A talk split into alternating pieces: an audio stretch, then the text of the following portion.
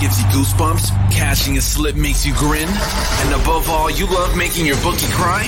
Then you're in the right place. The number one spot for premier betting advice and wild opinions, shared with a fan base like no other. Welcome home. This is the Punch List MMA Podcast. Here are your hosts, Dale Lippin and Trey Van Buskirk.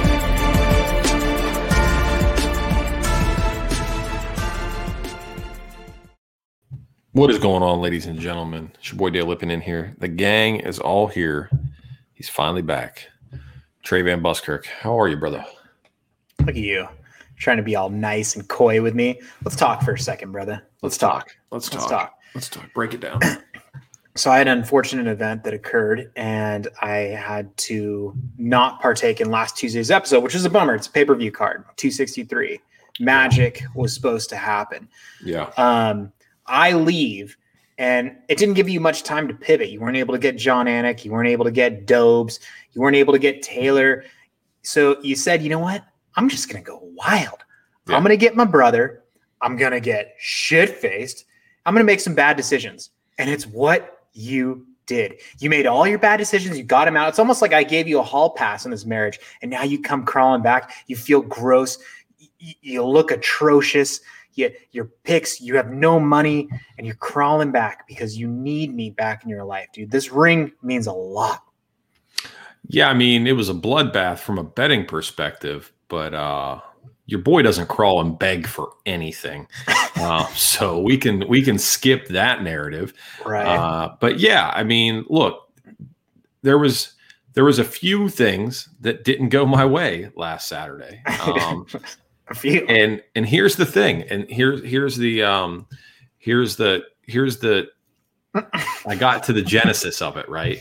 Mm-hmm. Is that fights or fight cards where Izzy and Drew fight on the same card, I do really poorly. My two worst events of the year yeah. were the Adesanya Blachowicz card, yeah. where Drew fought Islam Makhachev, and um, this last card where obviously hmm. Izzy fought Vettori and Drew fought Brad Riddell. So the common denominator is when those two are on a card together, I just need to go conservative. No, dude, you just you felt wild, you felt free. I wasn't there to kind of like hold you down on the ship. And you just said, you know what, fuck it. Let it ride. And that's what happened. Yeah, but here's the thing though, is that my logic is sound, and I don't think you would have picked anything different than what I picked. I would have gone completely opposite of you the whole card. I probably would have had a perfect card, but you know, so we'll never so know. That would have been your first perfect card ever. Then that yeah, was probably was going to be it. Gotcha. Yeah, probably. That, that, makes sense. Mm-hmm. That makes a ton of sense. Um, so what what was your biggest? What did you take the most umbrance with? Nate Diaz was the biggest winner of 263. From a from a morality fickle fan base perspective, but not for performance. He did exactly what I said he was going to do go out there and get his face ripped off and suck for 25 minutes. Hey, you know, fan favorite. I don't know how you come out of that. Like to your point, you win the last 45 seconds of a 25 minute fight, and it may everyone thinks the narrative is that you won. You didn't win. Um, you know, talk about the un, most unlucky person that is Leon Edwards you're winning the, the fight through and through, but it looks like a loss on your record, even though it's not. To get those higher title fights, that's not a statement win by him, even though it was a statement win.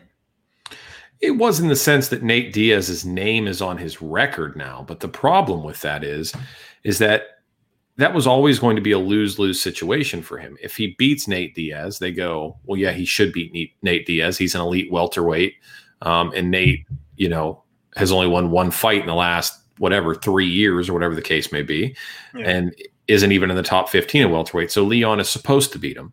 And then if you lose that fight, you lost everything. So it was a lose lose situation for him. I don't, I wouldn't have taken that fight to begin with, outside of just getting an easy payday and putting Nate's name on his on his record. And I said he was going to do that.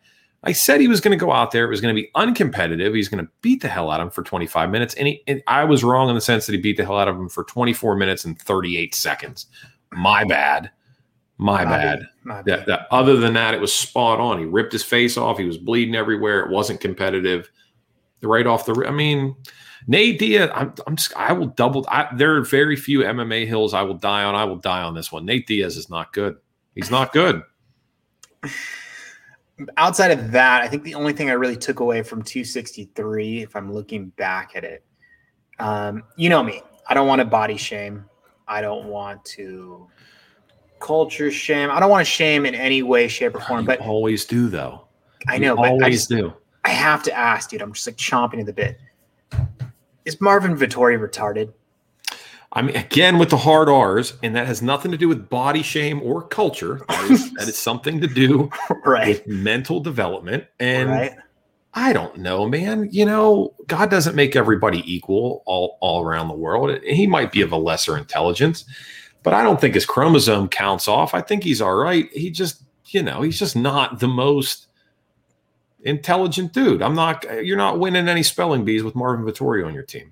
Did you score any of those rounds for Marvin? So let's talk about that for a second because Marvin said that he won the fight. Um, And obviously, people think that the fight was very one sided. That being said, I don't think either one of those guys were very effective at all. Mm-hmm. At the I end of the fight, at the end of a 25 minute fist fight, somebody should look like they got into a fist fight for 25 minutes. Instead, we had a half hour runaround of, of high stakes punch face where they both looked like they did before they walked out. I don't think either guy was that effective. I, I mean, I'm okay with you scoring it for Izzy. I'm okay with saying Izzy won every round. But, dude, do I feel like Izzy won the fight? Like, won the fight? I don't know, man. I, I feel like Nate Diaz has a better argument in winning the fight against Leon than Izzy does in beating Vettori because I don't know. I'm just not sold on Izzy. I'm not. I still I think there's a massive void there. And we thought we were both on the train that Vettori would exploit that void, which is the ground game. He didn't do Yes. any of that. Didn't do any of it. And what is what does Izzy say in his post-fight press conference? Well, you know, I got my purple belt from Andre Galvão at Atos, and you know, yada yada yada. I worked on it, but it was never deployed. It was he never had to Yeah. resist it because it never actually happened. So, dude, huge bummer there. Um, I will last takeaway from that fight though. Is it also weird we saw Izzy hump Paulo Costa and we also saw Izzy grab Marvin Vettori's ass at the end of the fight? Are we reading into this at all? Well, I, I mean, I, I don't think anybody would disagree that Israel is is super suspect. Um, he always, oh, he always has been. Listen, he, he okay. Well, well, let's just let's just go in. Let's just go in. If we're, if we're gonna get canceled, let's get canceled before the ad reads. Let's do it. Um, yeah, I mean, he wears those little loose, flowy shirts with the buttons down all the time. He's constantly dyeing his hair pink. He walks feminine. He talks feminine. Um, and at a certain point, right? At a certain point, if I can't touch you before the weigh-in, uh, or at weigh-ins or at the ceremonial face-offs, if I'm not allowed to touch you anymore, Lauren Murphy came out and said that they told them in the back, if you touch somebody, it's an automatic fine. Don't touch anybody. If I can't do that, then there needs to be some sort of if if, all things considered personally i don't care right? So this isn't the pc police. I don't i don't care about any of this. Um, at a certain point then you need to police what happens inside the cage. If i can't um, if i can't touch you at the ceremonial weigh-ins and i can't do this that and the other there needs to be some sort of concession about what you do to somebody inside of the cage if it is of a sexual nature Mm. whether it's in jest or not they have rules against pressure points and joint manipulations of the fingers and stuff like that. I can't grab your nipple and twist. Like there are small idiosyncratic rules like that. I Mhm. can't oil check you. Remember the big thing that was with the Paul Craig Shogun fight? He Oh, got yeah. all mad because Shogun hit him with the oil check. You're not allowed to do that. So Izzy shouldn't be able to grab his ass cheeks and jiggle them or try to hump them while they're on the ground. It's again, I I don't care about, but it's just I don't know, man. You're asking the question, I'm posing the answer. I don't know. I don't. I don't. You're you're waving the skeleton hand if you're watching uh, the live stream back and forth across the screen. Is there a reason you brought it? Was there a fight that maybe was pure death that you saw on this card?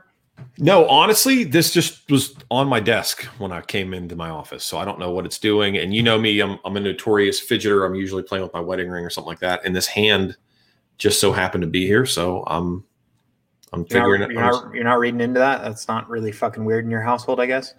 I, dude, I don't know, man. Li- Like you said, it's South Carolina, so I got bones laying around my house. I guess Oh, I don't know, man. The end of this end of the episode, I've got a little South Carolina bone to pick with you. Pick it now. Pick it now. So, real quick, before we get too far into this, we got to do a couple things. We're ten minutes in. Do this real quick.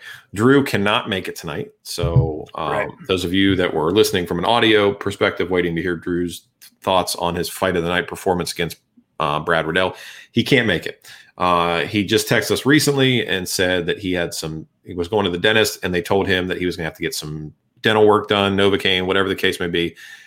Mouth's all jacked up. He's not going to be able to talk right, so he doesn't want to come on sounding and looking like a stroke victim. So he's not on. Uh, he will be on on Tuesday when all that's cleared up. So we'll have him this upcoming Tuesday. Still going to talk to him about the fight. Still going to have him on. All that kind of good stuff. Also, additionally, this episode is brought to you by Stay Classy Meats. If you go to stayclassymeats.com, use promo code FIST, you can save 10% on your entire order. The best meat on the planet Earth. There you go. Paid the bill. Guys, also uh, legionsclothing.com. Go to legionsclothing.com, type in that code puncher, you get 15% off site wide. Our boy, our sponsored fighter, our man, our freaking legend that is Taylor Tombstone Johnson's fighting at the end of this month. So make sure you get his walkout shirt. If you've gotten his previous two walkout shirts, you know the designs are sick. You can also take a look at their windbreakers, all that other stuff. I know it's sweltering in South Carolina as it is here in San Diego. So maybe not a windbreaker, but check out all their t-shirts. Go to allegianceclothing.com. Punch saves you 15%. Also, real quick, um, a petition to the masses while we're early. If you're a web designer, email us chat at punchlistmma.com. If you are a web designer, hit us up. Um, we are the only thing that's standing between you guys and custom design t-shirts is us finishing our website. Mm. That's it. That's it. So if you're a web designer and you listen to the show and you want to make some money, email us chat at punchlistmma.com. There you go. Okay. You said you were mad at me. What else are you mad about? I'm not going to get into it right now. I'm not fired it, up man. enough. No, dude, I've got Modelo, uh, I, which I hate because I hate Brian Ortega and I also hate Modelo, but I'm drinking it. I'm fired up, dude. UFC Vegas 29, Korean Zombie, Dan Ige, Hawaii boy, freaking owning the main slot on the main card. I'm ready, dude. I'm ready. And we're going to overcome and persevere from what happened last week. You said Modelo is brewed for those with a fighting spirit. You're going to back away from a fight while drinking Modelo? That seems very off brand. It is. Well, when they switched from Stipe to Ortega, I kind of just was like, I'm, I'm done with it. What about Nunes? I think Nunes did a commercial too. Oh, that's cool. I like her. And it is Pride Month. That, that is so on brand. That The fact, so the fact that you're not wearing rainbow shit right now is very upsetting. Oh, dude, just walk outside the garage. It is streamers down the street. It is wild, dude. Perfect. Perfect. The only colors I freaking wave are these, dude. red, white, and blue. Yeah. Boom. Yeah. Yeah. All right. You ready to get after it? Let's do it, dude. I'm gonna fucking own this card. Are you sure? Ah, dude, I'm sure. I am so. This is one of those cards we talk about it before. We've talked about it many times. Where I'm so overtly confident, I'm either Mhm. going to make a perfect card, or I'm going to have a night like you did and just absolutely suck dick. Keep wow. You keep sneaking in your little shots, man. I'm paying attention to all of them. I keep I listen, I keep a record of everything you say. All, Yeah. all all you haters, I keep a record of all of it. All right, first fight on the main card, Matt Brown taking on Dhiego Lima. Dhiego Lima at 15 and 8, Matt Brown at 22 and 18. Boy, if that ain't the saltiest record on the roster right now, man, I don't know. I don't know what is. Matt Brown a plus 145 dog, Dhiego Lima minus 170. Over on the rounds at two and a half. Lead in. You haven't been here for a while. Do your worst. I know you will. Matt Brown, one and two in his past three. We talked about this UFC legends in the Apex. What happens, Dale? They go there to die. They go there to die, but I just don't think Dhiego Lima's that good. I don't think he's a killer at all. No. And I think, yes, he's going to have those devastating leg kicks from the outside, but he's not very strong. He's not very durable. And Matt Brown's going to make this gritty. He wants to get into that ground and pound position. I think, you know, the, the biggest fault to Matt Brown, hence the plus 145, is the age differential. There's like an eight year gap. Um, and But the thing he's got to look at Matt Brown. I think he's going to be the more well-rounded fighter. I think if he can control the fight and exercise some ground and pound, maybe a couple takedowns here and there, I don't think Dhiego Lima's that good, and I think that's way too heavy of a price on him. I'm to take a flyer on Brown, dude. I think he gets it done by decision, three rounds, enough to just get in and get out. Yeah, I would like to believe that even an old Matt Brown could beat Dhiego Lima. Lima is obviously um, on the on the tail end of the good genetic side of the Lima brothers when it comes to fighting. Uh, you know, wins in the UFC over Luke jo- Luke Jumeau, Court McGee, excuse me, and Chad Laprise. Outside of that, man, he just does not look good, right? You know, losses to Jesse Taylor. Of course, Jesse Taylor was roided to the gills uh, lost to Yushin Okami and obviously lost to Belal Muhammad because Belal Muhammad will lull anyone to sleep. Um, but when you look at who he has beaten, I'm not impressed by any of those guys, to be honest with you. Uh, I'm I'm not singing the praises of the Luke Jumos and Chad Laprise's of the world. So I think that guys like Matt Brown should beat Dhiego Lima, the Dhiego Limas of the world. And to be honest with you, this is probably the most low profile fight that Matt Brown's had in probably his last 15 fights. I mean, this is literally, hey Matt, we're trying to give you a winnable fight. Like this is is as favorable of a schedule as we can give you. Yeah. We're giving you a guy that notoriously can't beat really anyone um, halfway decent. So here's your chance, buddy. If you can't beat Dhiego Lima, we, we can't at this point. We can't even have you rematch Diego and hope that you both retire at the same time. There's nothing they can do if he can't beat Dhiego Lima. There, you can't have him fight Diego Sanchez again. He, he, he, there's nothing else for him. Well, and and Dhiego Lima, to your point, maybe the quality of competition isn't that great, and you're not impressed by his wins. Neither am I. And if you think of those three wins, two of those three was a split decision win. Yeah. So he's not decisively winning those fights. Yeah, I, I'm. I'm just. I don't see it, man. I don't see it. Now, if this was Douglas Lima, it wouldn't even be close. I'd take I'd, I'd take my boy Dougie Fresh in the first round, and we call it a day. But I digress. I, I, I really think that I think Matt Brown wins this. I don't think it's gonna be pretty. He might knock him out. I don't know. I mean, Dhiego is pretty durable. He took a beating from Belal Muhammad. Uh, mm-hmm. But let's look for some Matt Brown dirty dirty box clinch, ground and pound, maybe a finish, maybe not. Over under rounds at two and a half. I might think about the under, but I'd probably just take the plus money on Matt Brown. I'm not going to get too cute here. Me likey. Me you likey, you likey? All right, cool. All right, man. Next up, Bruno Silva taking on your boy Wellington Turman. Wellington Turman at 16 and 4. Bruno Silva at 19 and 6. Probably my most undecided fight on the card, if I'm being honest with you, Trey. I want to lean towards Wellington Turman right now. It's at pretty much at a pick 'em, but the fact that Bruno Silva's rattled off four in a row, all of which have come by knockout, have me feeling the under more than it has me feeling picking a side here. Man, dude. First off, for those who've listened to the show, they all know I cannot stand Wellington Turman. I don't have any like bad blood with the guy. I've never met the guy. I just I don't like how he fights. I think mm. he came into the UFC way too young. I don't like mm. his name. It sounds like some type of beef, or it sounds like a trust fund kid. It's one of those two. I don't mm-hmm. like it. Um, I don't like his fighting style. I think this line shouldn't even be closer. I think it should be much wider. I like Bruno Silva. I know he's going to be smaller. He is a black belt in jiu-jitsu.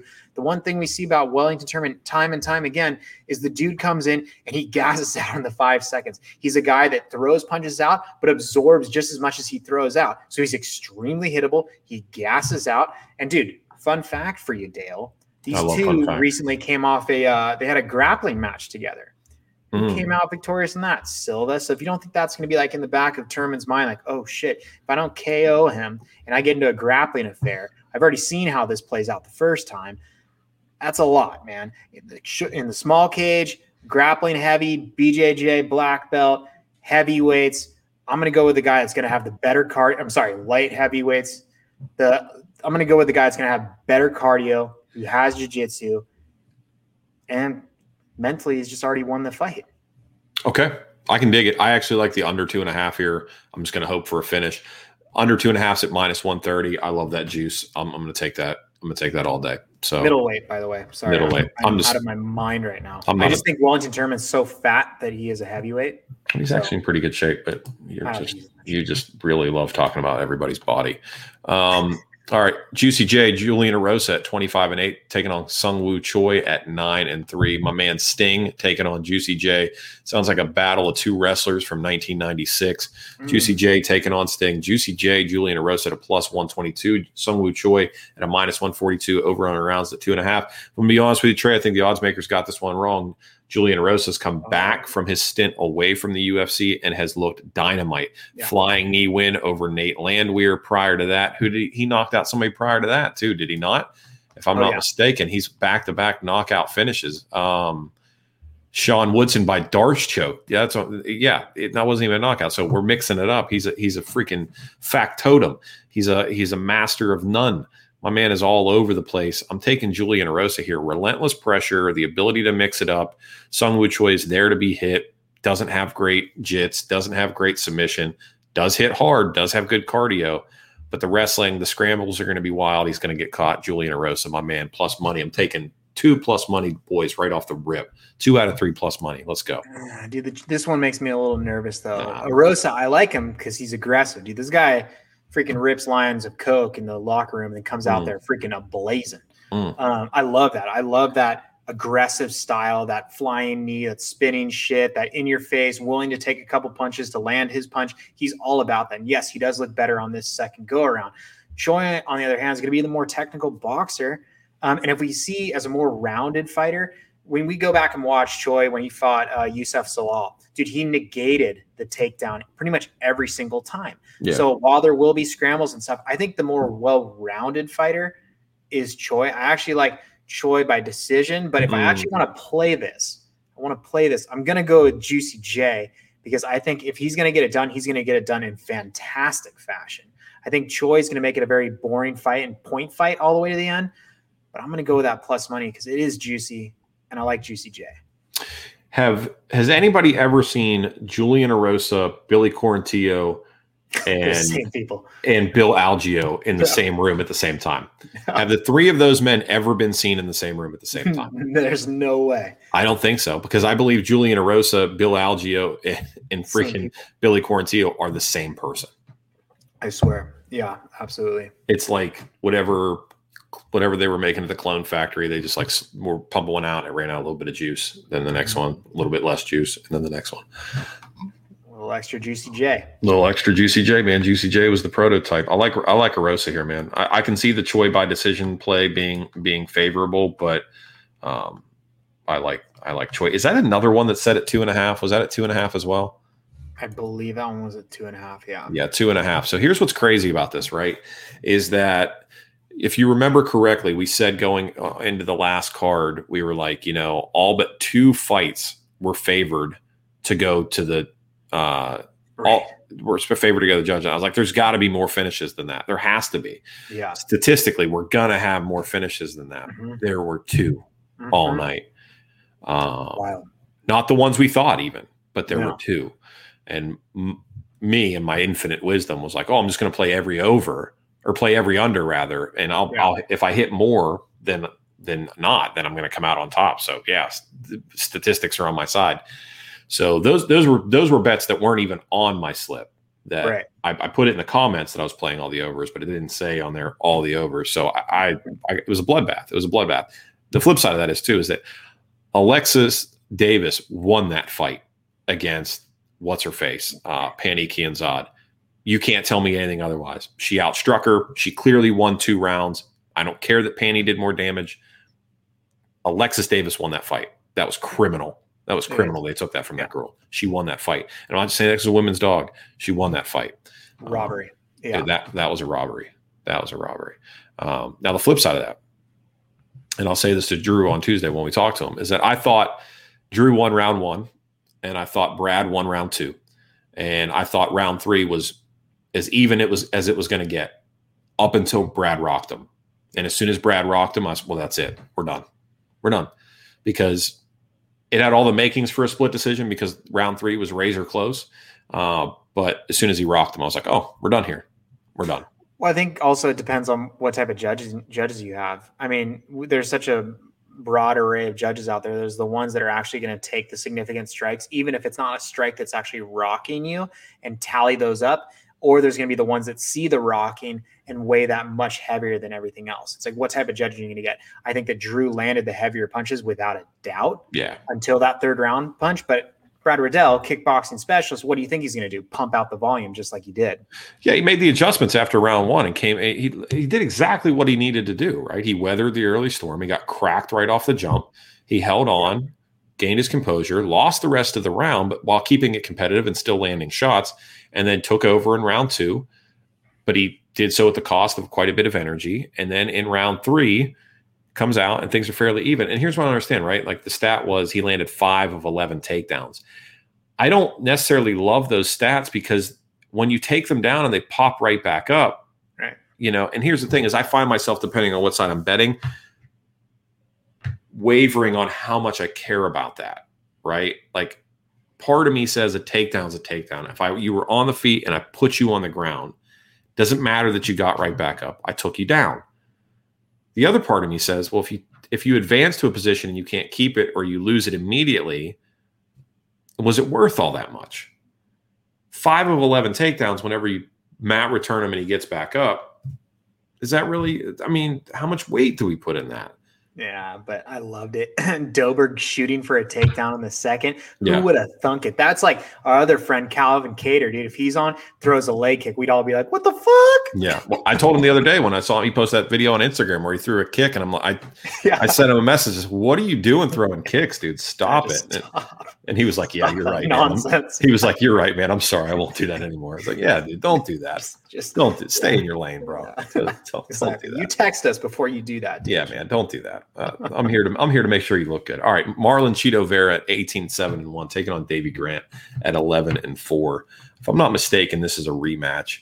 Um, yeah, so Davy Grant plus 172, Marlon Vera minus 197. I'm looking at Marlon Chito Vera here, Trey, with the over runner on rounds being two and a half. I'm looking at Chito as a solid parlay piece I for agree. Saturday. I think Chito's going to win this fight. I think he's going to do so decisively. I know Davy Grant, if I'm not mistaken, just got himself a knockout victory, did he not? He knocked out somebody he was supposed Jonathan to lose to. Martinez. Jonathan Yeah. Martinez cost cost me a little bit of money on that because I believe I was pretty big on Martinez. Mhm. And um, I know Davy Grant's, you know, he's a veteran. He's been around. He's a little bit older now, a little bit wiser. Same thing for Chito, though. Here's the thing I don't understand Chito's management uh, when it comes to so Chito beats Sean O'Malley. All right. Allegedly. allegedly, it's up for debate. I still think Chito won, but allegedly. Right. Allegedly he beats him. Okay. But Chito beats Sean O'Malley. Let's hop in the in the time machine real quick. Okay. He beats Sean O'Malley. Next fight, you throw him to the murderer that is Jose Aldo. Okay? And then when you lose that fight, they have you fight Davy Grant, which is essentially a layup. Why is there nothing in between? Why don't you get like the normal step? Just the normal step. You beat a hot prospect, give him somebody ranked like in the top 10. Don't give him Jose Aldo. And then when he loses to Jose, give him unranked, nowhere near the top 30 Davy Grant. There's no ebb and flow to that. Well, dude, I feel like Sean O'Malley probably has the same type of management. Can you tell me that there's any logic to the way that he's getting his his? I mean, unless he's just seeking knockouts. But, dude, I'm sorry. People were talking this undefeated fighter. A lot of people were talking Dan Ige, even though Sean O'Malley wasn't ranked at the time. If he were to have won that Sean O'Malley fight, that he would be in the talks for a title shot. That's not a joke. Like that was the narrative going out there. Sean O'Malley, on the other hand, takes the loss, comes back, knockout, and then who's he fighting now? Freaking um Jamal uh dude, what's the kid's name? Uh dude, I'm, I'm blanking because he's a freaking nobody. Um God, dude, super lanky guy. Why am I blanking? Who is Sean O'Malley Oh, fighting? Louis Smolka. Louis Smolka. I dude. forgot. I didn't know who you were talking about. Sorry. Go ahead. Yeah, so I'm just saying I think the management's just widely out of out of No, order. I, I think they're doing exactly what they need to do with Sean O'Malley. I think, I think Sean O'Malley's being managed a lot better than Chito is, and there. I'll, I'll say this right. So think about this from a boxing perspective. When you bring up a prospect in boxing, you want to give him different looks. You want him to get a couple quick knockouts because you want to get build confidence in your fighter. But then you slowly start bringing in different different prospects, right? Or different looks. You that have them fight a southpaw. You have them fight a veteran. You have you have them fight a Mexican. You, you have them fight a brawler. You have them fight a technical guy, and you give them different looks to give them more or give her more time in the cage or in the ring rather to see different things.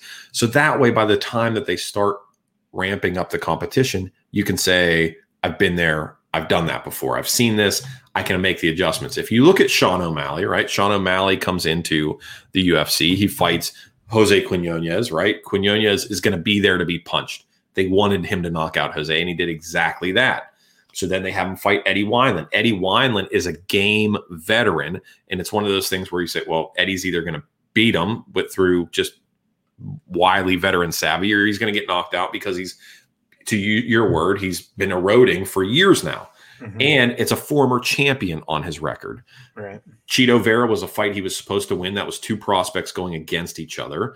Um, and Chito beat him. I don't care about the injury or not. Right. So then what do you do? You put him against a super technical kickboxer. Can Sean O'Malley last through the kickboxer and he beats Thomas Almeida. Now you have him fight Louis Smolka. Louis Smolka has headlined events before. Louis Smolka is good on the ground. Louis Smolka is decent with the hands. He's long, he's lanky, he's been there, he's been cut, he's been brought back. This is a guy that is younger, but still has veteran status, still has big show status. He's going to give your guys good looks. He's not going to come out there and get starched in the first 30 seconds against Sean O'Malley. He's going to make this ugly. Sean O'Malley's going to have to win an ugly fight. I see in the comments that Smolka's getting knocked out. I don't, if he does, it's not going to be early. I think this fight's uglier before it gets pretty for Sean O'Malley. And I think that's what they want. I think they want him in an ugly fight here. He needs to show some grit, and Smolka will give him some grit. I agree. I agree. Um, pulling it back to Vera for a second. Sorry, though. yeah, go ahead. We got way off topic here. Chito Vera, Davey Grant. No, pulling it back. Um, yeah, he might be mismanaged a little bit here. Um, I like he's not miscoached though. I no, like how he's coached. Yeah. Um, I think that whole RVCA headquarters is doing something right. I think Jason Parillo, as it relates to his striking, has helped him exponentially. Mm-hmm. Um, he's not a guy that's known for his striking. His striking has been on par. Wasn't so shown in um, his last bout, but the good thing is he at least he got the looks. He got the highest echelon of looks as it relates to striking on the feet from Jose Aldo that he'll get anywhere. So if you think he's coming in prepared to Davey Grant, he's over prepared. Yeah. Marlon Chito Vera is a jiu-jitsu wizard. In that RVCA headquarters, he got at pretty much the exact same weight. He's got Mackenzie Dern to train with every single day. His jiu-jitsu's on par. He's not known to be a wrestler, but his hands have evolved. So if he can utilize those hands to kind of back Davey Grant up, get it up against the cage, maybe get his butt on the ground, exercise jiu-jitsu, that is the play. I'm going to go Chito by sub. Davey Grant, dude, very well rounded but he's always had the biggest void in his game, and it is grappling and jiu-jitsu. So Chito Vera is tailor-made to win this fight, and I'm gonna go by sub. Get turn that minus 197 into some plus cash. My only concern with Chito, my only concern with him is sometimes he takes his foot off the gas on fights that he's winning or he thinks he'll win. Mm. He will peel back a little bit and he'll coast and he'll give up a round um, or he'll find himself in a disadvantaged position because he's taken his foot off the gas. He can't yeah. do that against Davey Grant. All right. It's hard for me to watch his fights, dude, because I know we always talk about him looking like a grasshopper, but yeah, it's literally Pac-Man with legs. It's, yeah, it's it's, it's, it's strange, man. His dimensions are very strange. All right, co-main event of the evening: Alexei Oleinik at 59, 15 and one. That's a real record. Taking on Sergey Spivak at 12 and two. We got the polar bear taking on the boa constrictor here. Uh, look, man, over on rounds at one and a half. Every fiber of my being says take Sergey Spivak, but there's this little tiny tingle on the back of my neck that says maybe Alexei Oleinik has one more good one left in him. One more grab you, spin down to the ground, grab a leg, weird scramble, catch a choke, grab an arm, get an ankle, something strange we're talking about a guy with 70 plus fights here, Trey. 70 plus mixed martial arts bouts. This guy was born a long time ago in a galaxy far, far away. Dude, he's he's he's almost a 500 fighter in the UFC at eight and six. but not not overall in his career. He's 59 and 15. Imagine having prof- let's just do this. Let's just say professionally you did anything 74 times. 75 because there's a draw in there, right?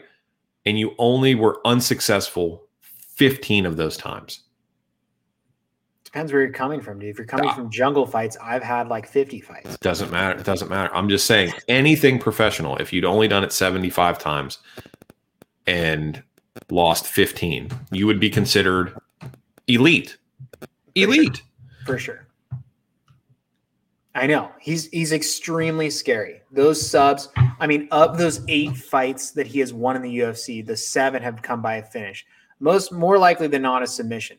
Dude, that head and arm choke that he has, he can get the thing straight up against the cage. He is a strong old dude. He's got that dad strength, dude. And it is no joke. Spivak, though, dude, he's 17 years younger. He's way more aggressive. And the one thing we've seen in the latter half of Alexei Oleinik's career is he can't hang with the young bucks, dude. Whether that's the cardio draining him or the quick, quick twitch, you know, muscle explosions, he's just he's a half a step behind to get those submissions, you have to be calculated. And maybe to your point, maybe ever so maybe he could slip into something and get that type of choke or that submission. Sure.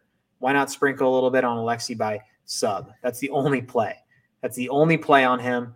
But no, Sergey Spivak, talk about the polar bear. That is a Caucasus Mountain warrior right there. You cannot bet against minus 235 that is Spivak. Yeah, I'm not going to bet against him. I might just avoid this fight altogether. This might be a dog or pass situation for me because I don't love the inexperience of Spivak. The the the experience of Alexei Oleinik makes me slightly nervous. Probably dog or pass. Uh, I, I really just going to watch it and just just take a fight off. I'm just going to take the fight off. To be honest with you, um, my my biggest concern honestly, with Oleinik, I mean his his striking has always been lackluster at best. Ben Askren level striking, right? Uh, mm-hmm. My concern with him, more so than that, is that he's been getting stung lately. He's he's able to be hurt. I mean, you're talking about a guy that used to be for a while had like a pretty pretty solid chin, and then has just sort of that's kind of gone away. And Spivak's hungry, man, and he's come. I think he's on a was he on a two or three fight win streak. Mm-hmm. You know, again, I just the more I talk about this fight, the more I want to avoid it. All right, a fight I'm not going to avoid is the main event. Trey Chan Sung Jung at 16 and six feels like he should have 30 more fights on his record, right? Not mm-hmm. just a total of 24 to, uh, fights. But the Korean Zombie himself is taking on Dan Ige at 15 and three. Dan 50k Ige. You know, if I'm Dan, if I'm Dan Ige, I'm changing my nickname and trying to put some put some more spec on that on that price point, it should be Dan 100K Ige. Like, yeah. don't sell yourself short here. If you call yourself 50K, you're going to manifest that into your life. Dan 100K Ige. Yeah. Up it, up it a little bit. Up it. Five mil, dude. Right. and five mil Ige. There you go. Speak yeah. it into existence. All right. So Hawaii boy, I'll let you go first, man. What you got? Dude it's hard hard to break this down because I don't feel like we actually saw a normal Korean zombie in his last fight. Mm. I don't. I mm. think we saw him walk out and it was a deer in headlights, mm. not the normal Korean zombie we're privy to. I will say though, a brawler that is Korean zombie standing on the feet versus a guy who is clearly done really well standing on the feet with his boxing and Danny Ige. That's not even his strong suit, dude. His strong suit is his jiu-jitsu and his grappling. And that's where Zombie doesn't want to be at all. Zombie's got great takedown defense, but you got a guy that's smaller, more wiry, guy's more explosive. And I just didn't see enough out of him in the Ortega fight to understand, like, hey, maybe he's just kind of lost the fight.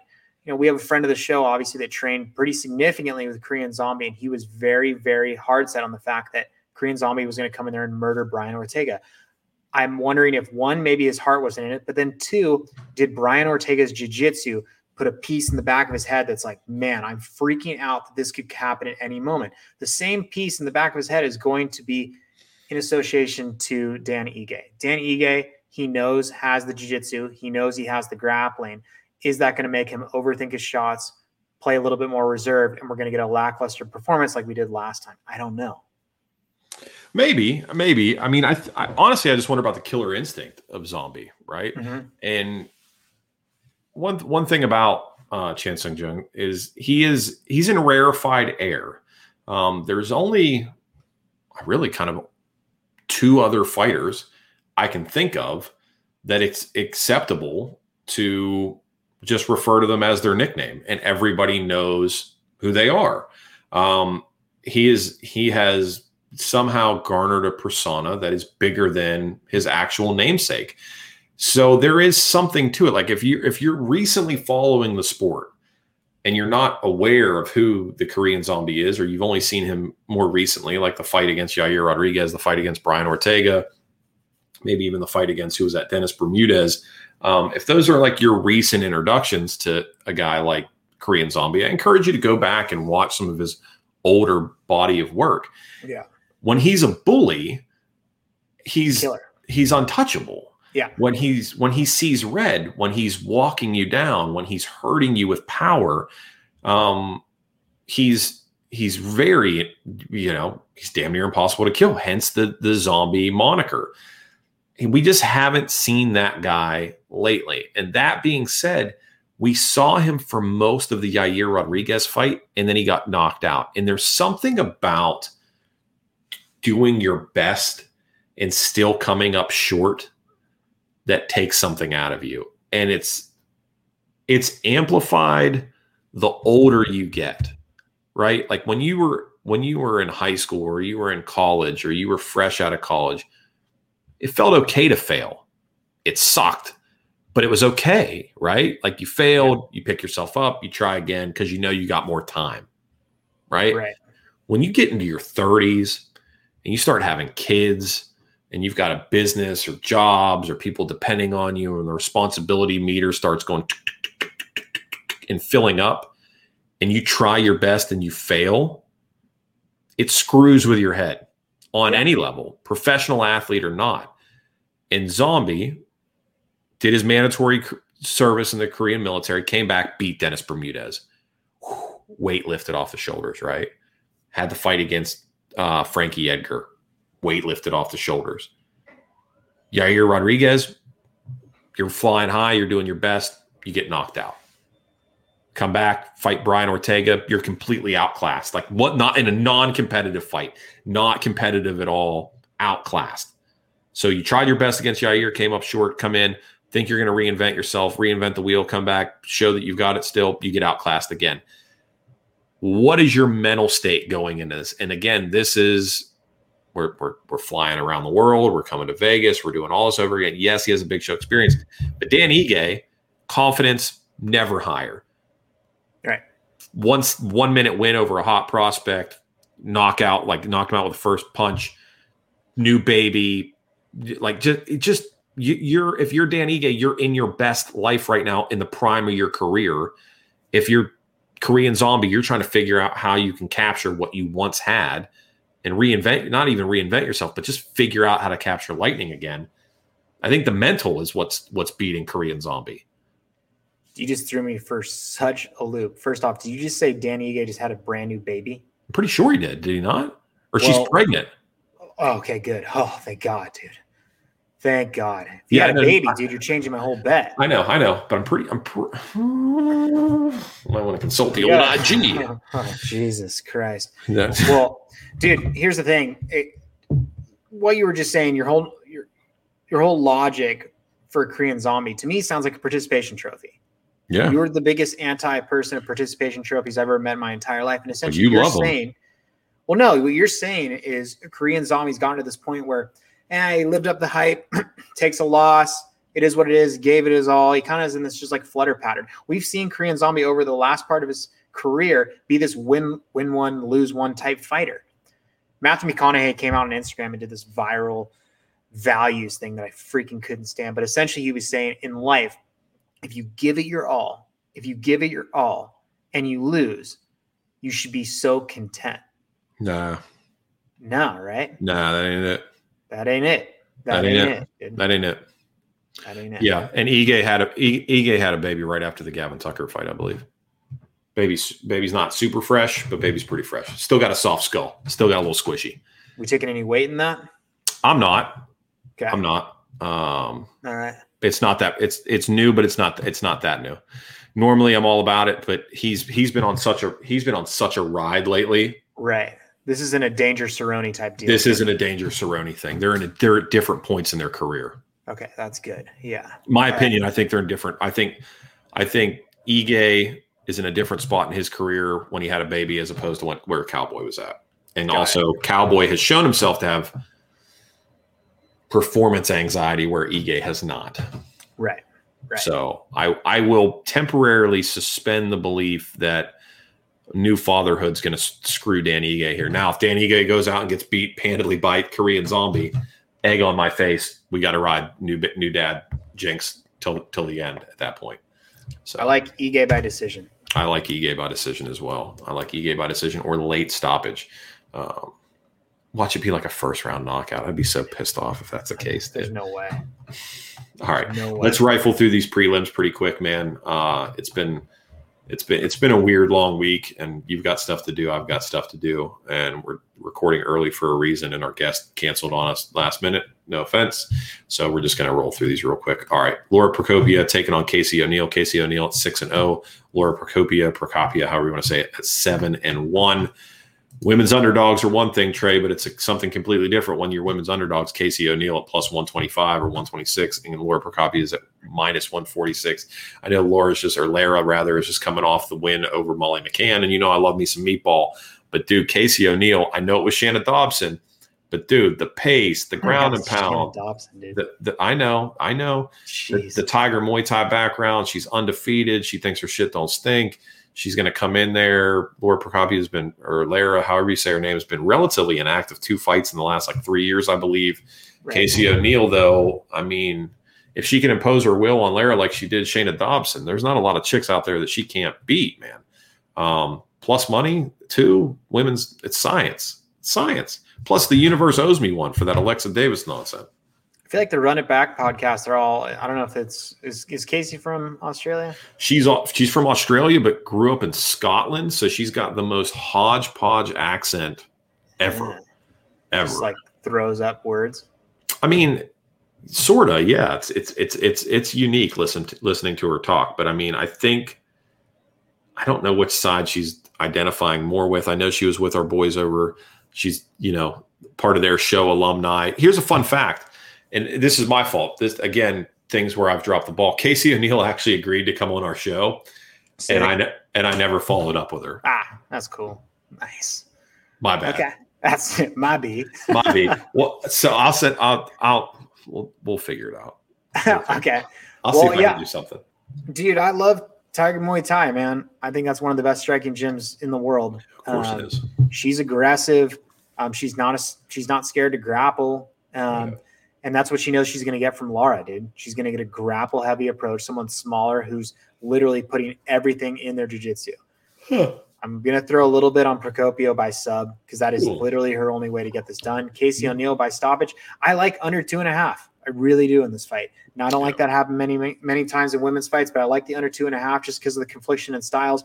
One has a massive void on the feet. The other one has not a massive void on the ground, but she could definitely, you know, be willing to get sub because of her aggression. So Laura by sub, Casey by by TKO. I'm going under two and a half. Yeah, t- talking about another grasshopper, Casey O'Neill, nothing but legs, Yeah, nothing. Yeah, like a very Megan weird. Anderson, dude. Yeah, very weird dimension wise. Very Megan very Anderson's like the biggest grasshopper I've ever seen. Germaine de Randamie. Oh yeah, Germaine dude. de Randamie is a grasshopper.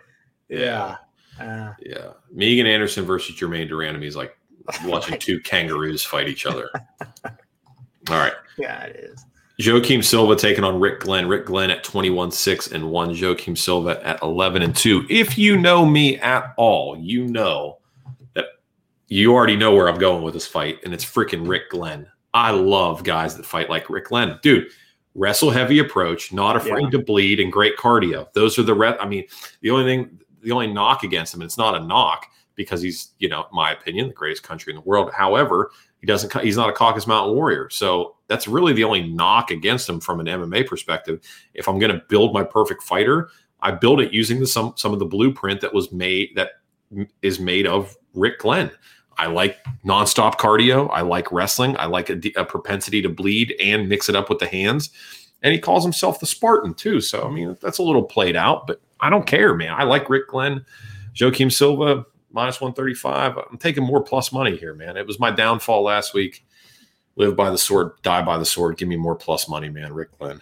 Do I want to take Rick Glenn? I do, but I feel like the dude has identity issues. Mm. You know, he, you know, going from lightweight to featherweight. Obviously, the past I think four fights he's been at featherweight. He's been an absolute animal, taking out people like Gavin Tucker, who I love me some Gavin Tucker.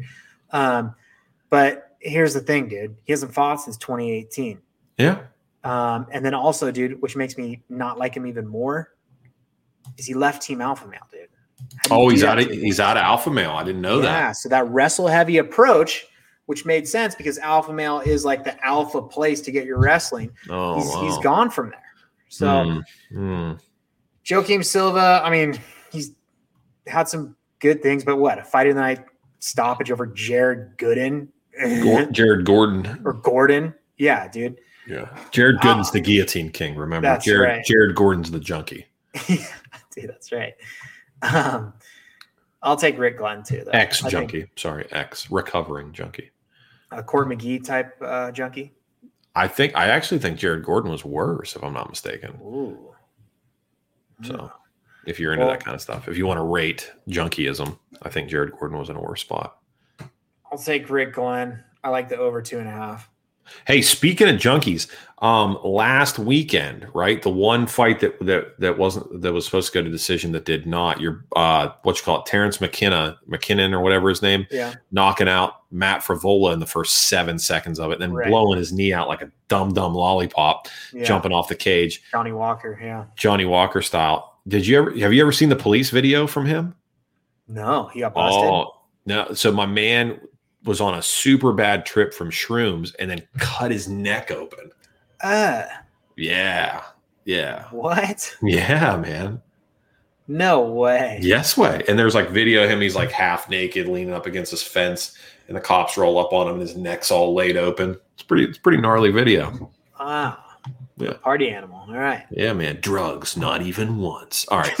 um, no, man. I mean, if you're looking at Joaquim Silva, the guy's been in the UFC since 2015. He's been around for a long time, right?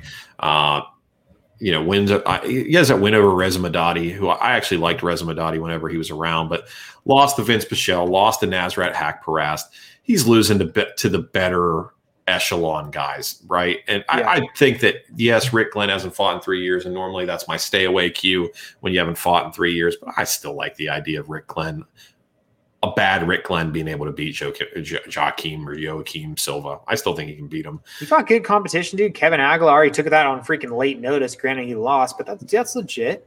I think Rick Glenn did. Rick Yeah, Glenn that's what I'm saying. No, Yeah. yeah. No, Rick Glenn's good. That's what I'm saying. I, I like Rick Glenn. I just, you know, the fact that he's been away for three years and you can get him at plus 115 against a guy that's been active since 2015 speaks volumes to the skill level of Rick Glenn versus how Vegas feels about Joaquim Silva. They're trying to mitigate loss here and bring in, uh, they're trying to bring in the, the you know, the, the bigger plays on the plus money or the even money here. All right. Let's Yes, see sir. here. What else we got? Keeping it moving. Uh, Rocky Martinez or Roque Martinez, 15 and 7, Josh Parisian at 13 and 4. This is first team all bad body, both of these guys. I'm not big on body shaming, but this is a nightmare matchup if you're if you're watching it visually. Don't recommend uh, you judging the peak performance of an athletic male off of e- either one of these guys. I like Josh Parisian here, but he's going to have a hard time knocking out that big head of, of Rocky Martinez. But I'm still going to take him at a minus 145 over on rounds of one and a half. Not interested in the over under on rounds, but I am interested in taking Parisian. More than likely, this is either going to be a quick knockout or a super ugly, weird, jiggly decision. Dude, I, I can't take Parisian. I never will. If you're gassing out to Parker Porter, the fattest of all fat people, Yeah, Like- Parker Porter put a pace on him, though. I dude, I, you're gassing out to Parker right, Porter, dude. You just right. got to outlast Parker Porter for one and a half rounds. You got the win. The thing that's weird though is Parker Porter was actually able to close the distance, and that's the thing I think that Roque is going to be able to do. He's going to be able to close that distance, and I think he is going to gas Josh out. Um, I like Martinez. Um, I like what I saw in the Dante Mayo's fight. I think I think he did well there. He he countered really well. He's a little slow to start. So if anything of this entire fight, I can see this fight going to over one and a half. Slow start with Rocky. I think Josh is good for one round, so he's not going to die, and then it's over. Yeah, over one and a half seems good. I like that because I kind of like the decision as well. All right, fight I'm most excited about on the card, at least prelim speaking. Matthew Semelsberger at eight and two, taking on Khaos, Khaos Williams at eleven and two. Uh, you know Matthew Semelsberger really well because he knocked out your boy Jason Witt after you told me that Jason Witt was going to stomp him, and Matthew Semelsberger knocked him out in what was that like 24 seconds. Um, Jason Witt, known for his chin, is what you said, and Matthew Semelsberger slept him.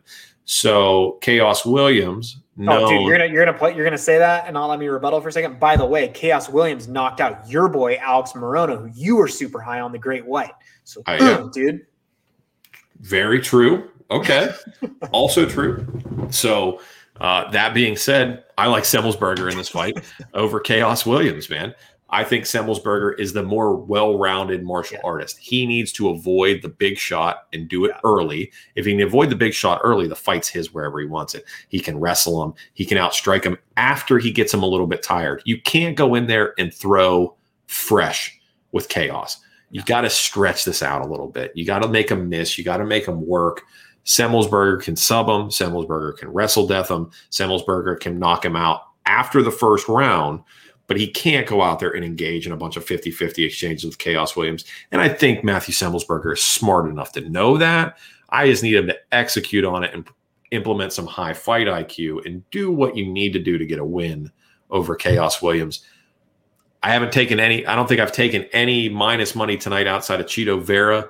I'm not going to do it here either. I'm taking more plus money on Matthew Semelsberger. Follow or fade me this week at your own peril. I'm saying it now. More plus money, more Matthew Semelsberger. I, I'm all about it, dude. I think you said it perfectly. I think Khaos Williams is super one dimensional, and we saw that with the Michel Pereira fight. yeah. Matthew Semelsberger is a guy that's going to give you different looks. He's going to throw in different types of strikes. He's going to work the body, go upstairs. He can throw in some takedowns if need be. Khaos Williams does not do well when he's shown a bunch of different looks. He does well when someone wants to engage with him and throw hands, and he's the one standing above because he holds a ton of power in those fists. I like Matthew Semelsberger just for the variety he's going to show. I think Khaos Williams is going to be confused. He's going to leave himself open. I don't know if he's actually going to get it done. I don't like the one and a half. I think the one and a half is predominantly put there because of what Khaos Williams has done historically. But I do Mhm. like Semelsberger to get that. So I think plus 135, just stay safe there to money line. You're good. Yeah, it's actually at um, over one and a half minus 145 unders at even money. You go. Interesting. All right, man. Virna Jandiroba taking on Kanako Murata. Um, Murata is at 12 and 1. Virna Jandiroba is at 16 and 2.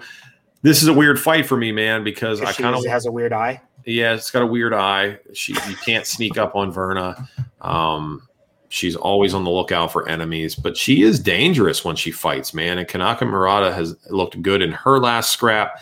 This is an interesting women's bout. I know we say women's plus money is the play, or I say women's plus money is the play, but when I can get it at kind of even money, I don't necessarily know how much I love Kanako Murata here. I I I don't I I like it. I don't love it though. I don't love it. Dude, I could sway you. I could sway you. Sway me then. Sway me. I mean, it does it's not going to take much. Tell me Murata's going to win. I'll go with you. I don't care. Well, dude, you look at the 125 division. Who's the the freaking grade A wrestler in the 125? Oh, Tatiana Suarez, dude. oh okay. I thought you were going to go But somewhere she's else. she's I'm sorry, she's moving up to 125, 115. Um, so Murata is literally the grade A wrestler in that division.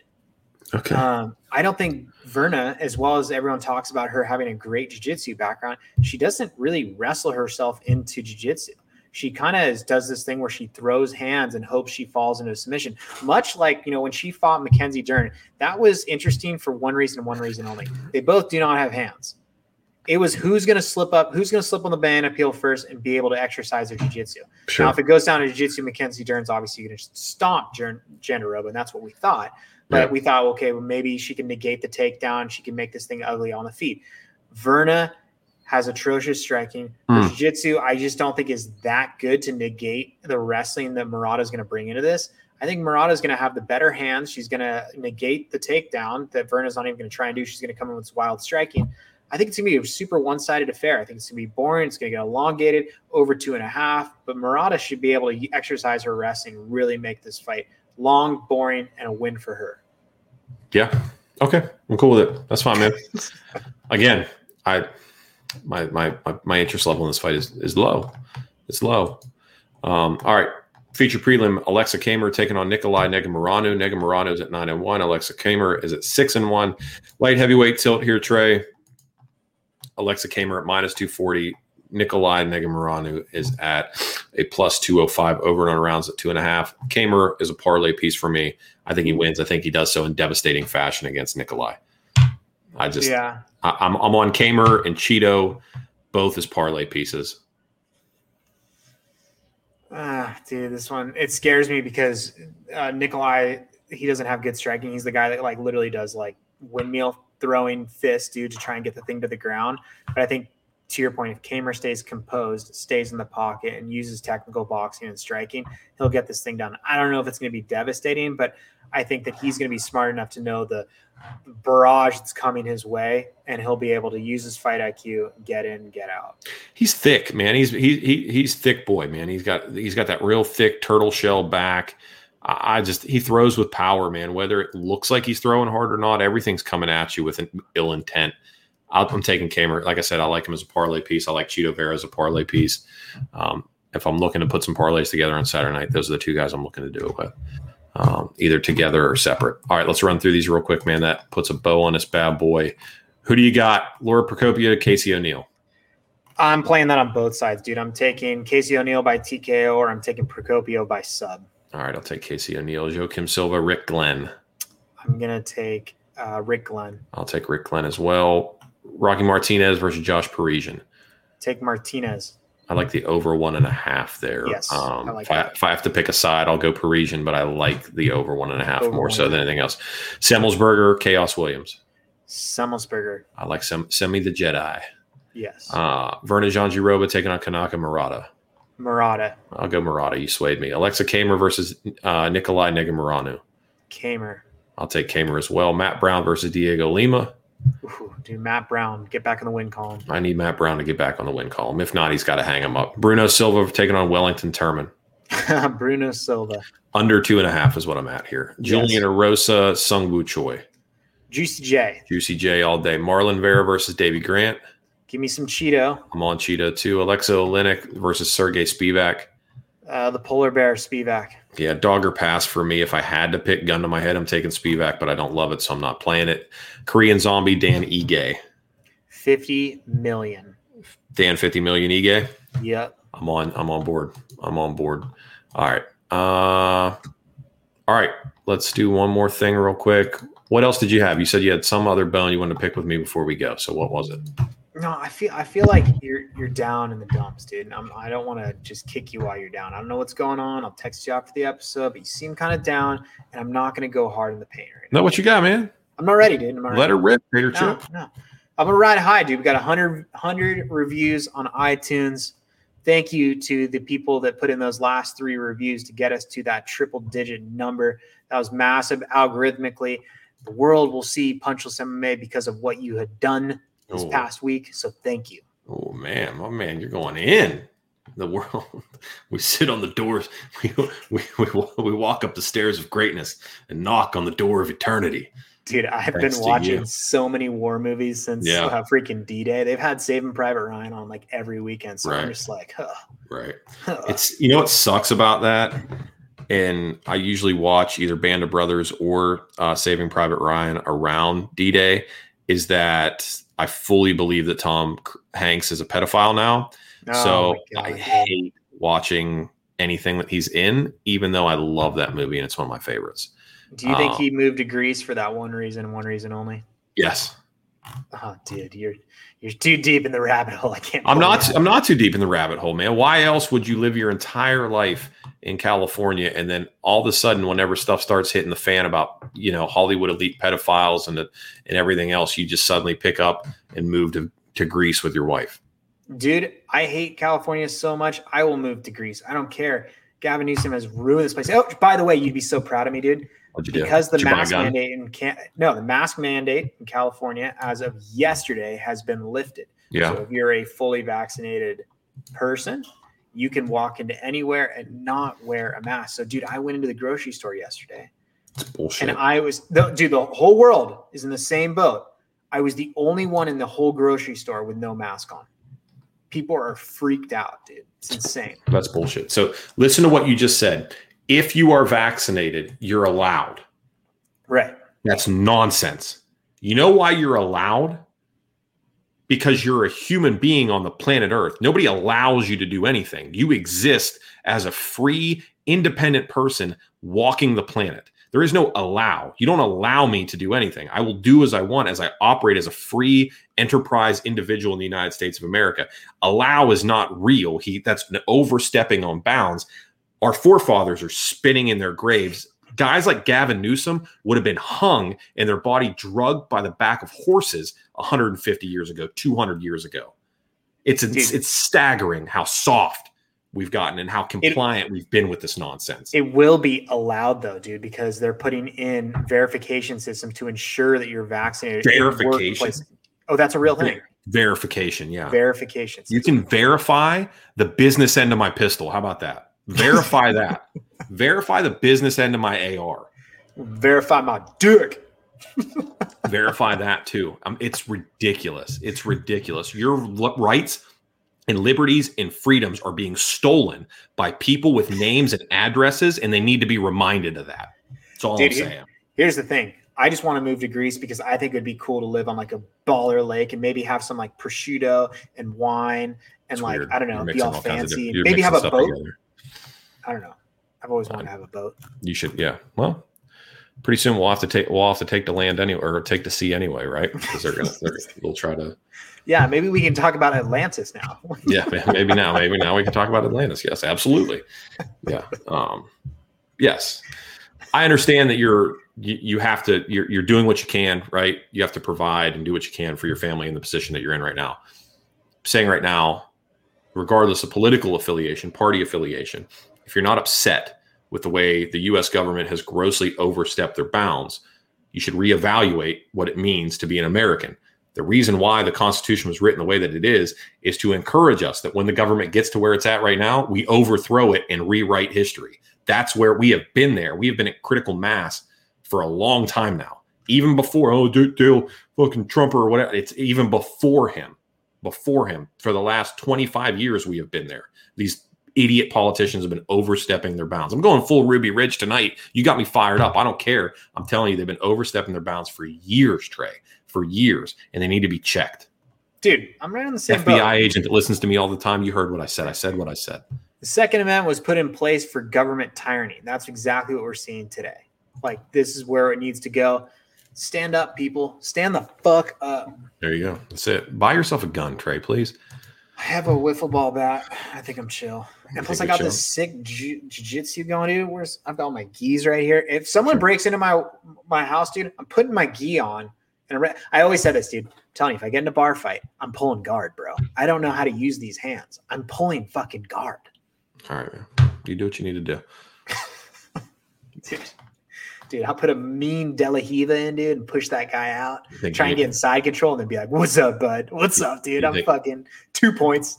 two points. Yeah, it's definitely, you should definitely point, uh, do the point thing for sure. Um, all right, so let's do this. Uh, top locations last episode the US, Canada, Australia, the UK, Germany, New Zealand, Spain, Sweden, Norway, and India. Shout out to our Indian friends, uh, our Norwegian friends, our Swedish friends, our Spanish friends, our New Zealander friends. What are they? Kiwi. Kiwis?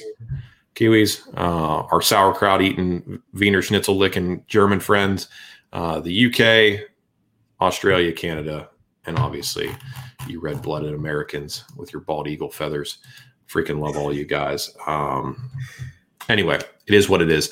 Uh, I, I, suffered a bloodbath last week. I reinvent myself. I rise from the ashes like a phoenix this week. Um, if you don't own a gun, go buy one. Uh, it's not too late. and um, remember what I said. Your politicians that are stealing your your rights and your freedoms slowly have names and addresses. they just. And uh, above all that, be good to each other. Bang, bang.